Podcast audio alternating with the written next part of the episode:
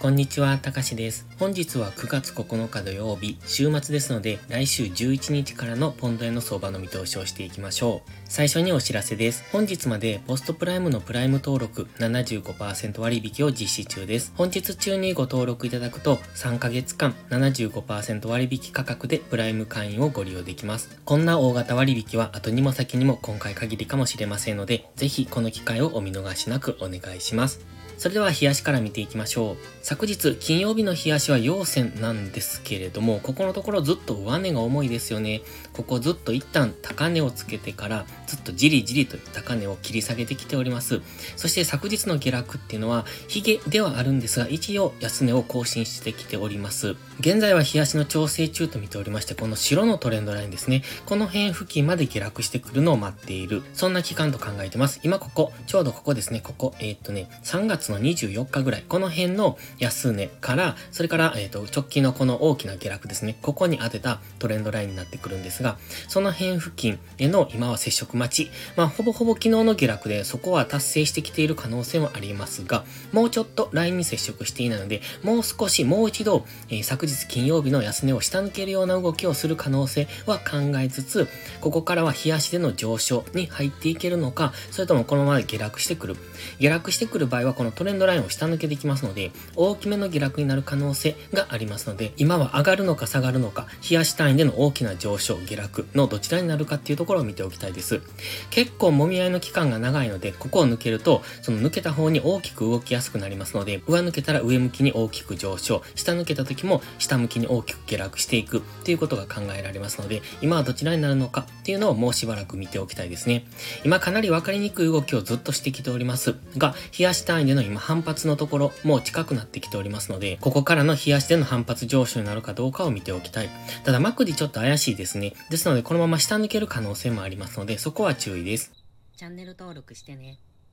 では4時間足です。日足では分かりにくい動きをしていたのが、買い足にするとさらに分かりにくくなるんですね。4時間足も分かりにくいんですが、1時間足はさらに分かりにくくなってきておりますので、今はもうちょっと様子見でもいいのか、それとも買い足で短くトレードするのかっていう、そういう選択肢になってくるかなと思ってます。基本的に4時間足、先ほど日足で見ましたように、高値を切り下げてきてますよね。そして昨日金曜日の下落っていうのが、この直近の安値を下抜けてきております。ただし、下髭になっておりますので、ここを抜けたと考えるのはちょっと違うかなと思います。安値更新は確かにしたんですけれども、この現在のレンジですね、この下限、このピンク丸とか、この直近の安値が何度か意識されているっていうラインが 183.4 付近、このオレンジのラインになるんですが、その下にあるストップを買ってから今上昇したとも考えられるんですね。そう考えるとここから大きく上昇していく可能性があります。ただし直近では黄色丸のように高値を切り下げてきてますので、また上昇してきたところっていうのは上値が重くなると思います。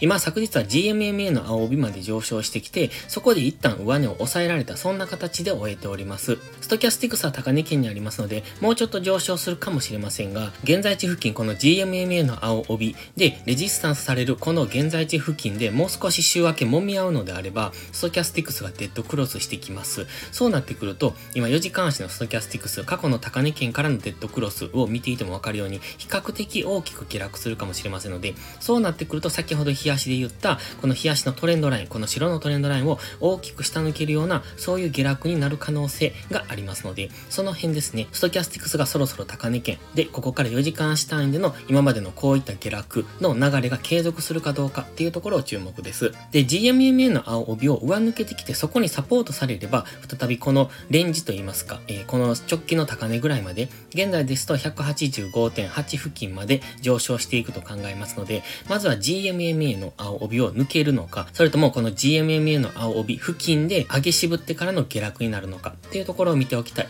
一旦のキーポイントとしては4時間足のストキャスティクスの動きですね。それとチャートが綺麗に連動するかどうかっていうところを見ておくと面白いと思います。では1時間足です。1時間足は4時間足よりもかなり分かりにくい動きをしているっていう印象ですね。上がったり下がったりと方向感がない。4時間足の GMMA が横ばいですので、基本的には4時間足単位でのレンジなんですね。その中でもさらに1時間足が分かりにくくなっておりまして、この辺ですね、過去に3損みたいなのを作っておりました。ただこの3損綺麗に下落できずに、そこからの3損否定からの上昇になってきたんですね。ただその上昇っていうのもすごく分かりにくいですよね。日足では今高値圏での揉み合い、つまり日足の高値圏での乱高下のタイミングですので、この日足の高値圏での揉み合いから次上昇できるのか下落するのかっていうところを冒頭でお話ししましたが、今はその中にありますので、こういう難しい動きをするところではトレードはしない方がいいと思います。ここにトレンドラインを引いてます。オレンジのトレンドライン、この黄色丸のところですね。ここトレンドラインを下抜けて、一旦直近の最安値まで戻すような動きをしてますが、ここっていうのはちょうど4時間足での意識されるラインになってきますので、金曜日はここで反発をしてきております。もしここから上昇を考えるのであれば、まずはこの黄色丸の高値ですね。ここ1時間足で直近の戻り高値になりますので、184.8 付近、この辺を明確に上抜けるのであれば、そこからの上昇の流れ、そうすると直近の高値ぐらいまで 185.7 とか8とか、そのあたりまで上昇していくと考えます。そしてこの高値を上抜けてくれば、次はここですね、186円ぐらいまでの上昇を考えておきたい。ただこの辺まで上がってくると、日足の先ほど言ってました調整を終える可能性がありますので、ここからの大きな上昇ですね、今のこの長い揉み合いからの大きな上昇につながる可能性がありますので、まずは黄色丸の高値 184.8 付近を明確に上抜けられるかどうかっていうところを見ておきたい。逆向きに言いますと、この高値 184.8 付近を抜けられないのであれば、ここから先ほど4時間足で言ったイメージでの下落、4時間足のストキャスティクスが高値圏からの下落で、大きな下落になっていく。その際はここにちょっと見えてますが、日足のトレンドライン、白いトレンドラインを下抜けてくるということも考えられますので、今は大きく下落する可能性もあるし、大きく上昇する可能性もある。ということは、引き付けてトレードをしていかないと、どちらか方向、逆方向に大きく動いていくという、今はその中の揉み合いですので、下がったところでは買っていく、上がったところでは売っていくっていうような、そういうトレードでもいいと思います。ただしその場合はしっかり引きつけるですね。例えば下落してきた場合は、この金曜日の安値ぐらいまで引きつけてから、ここが過去何度も意識されている、4時間足でも何度も意識されているポイントでしたので、このあたり 183.4 付近まで引きつけて、そこからの上昇の流れを見ておく。もしくは上昇方向ですと、この黄色丸、先ほど言った 184.8 付近を明確に上抜けてから直近の高値ぐらいまでの上昇で、直近の高値を超えてくると、ここから大きな上昇に入っていく可能性がありますので、例えばこんな感じですね。トレンドラインを上抜けてからの次の上昇の流れなんかを見ておくといいと思いますが、それより早いタイミングでこの上昇に入っていくのであれば、黄色丸の高値を抜けてからですね、そこからの上昇の流れ、もしくはトレンドラインを抜けてからの上昇の流れっていうのを見ておく。もしくはダブルボトムですね、金曜日安値まで下がってきてからのダブルボトムからの上昇の流れ。そして下落を狙う場合は、この黄色丸の高値ぐらいまで待って、そこで上げ止まるのを待ってからの次の下落の流れみたいなのを見ておくといいと思います。今は大枠ではレンジですので、下がったところからの買い、上がったところからの売りっていうのをやっておくと、どちらか方向に動いた時、大きく動く可能性が今は十分ありますので、その流れに乗っていけると思いますので、そちらも参考にしてみてください。